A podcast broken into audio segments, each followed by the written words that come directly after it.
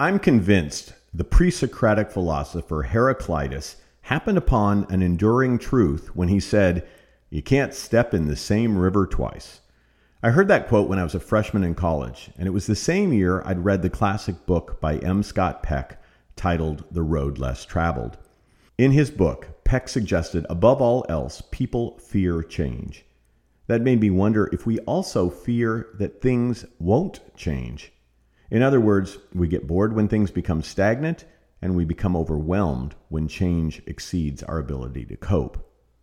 For me, the world of human experience elevation is a perfect mix of dynamic change. There are many enduring truths that underline what people want, need, and desire, blended with ever changing and subtle lifestyle nuances. Over the course of my career, those subtleties have required stable tools to be refined. For example, I used to provide service training tools involving greetings, meeting needs, and fond farewells. With advances in adult learning research, those trainings became more experiential and situational. Early in the customer experience movement, my team and I would provide a holistic journey map. Over time, that technology has evolved to craft journey maps based on key customer personas. More recently, we've been focused on ecosystem mapping, where we help our clients assess their core customer journeys in the context of all stakeholders who interact with those customers.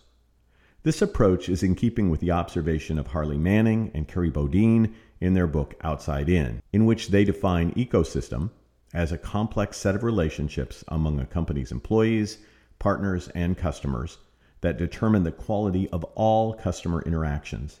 It is the single most powerful framework for diagnosing and fixing customer problems in ways that make the fixes stick over time.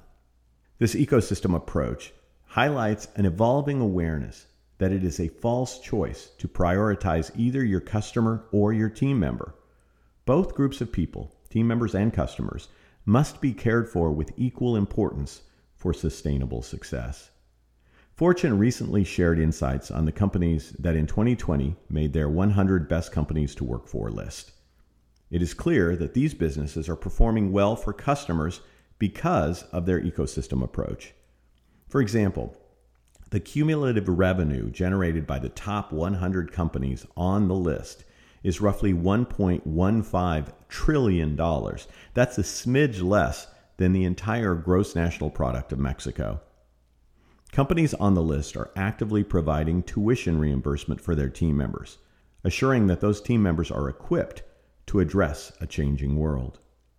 According to an article about the list written by Fortune, when the top leaders of a company inspire everyone on their team to contribute, outperform, and realize maximum human potential, no matter their title, identity, or experience, it helps that the organization become a great place to work for all.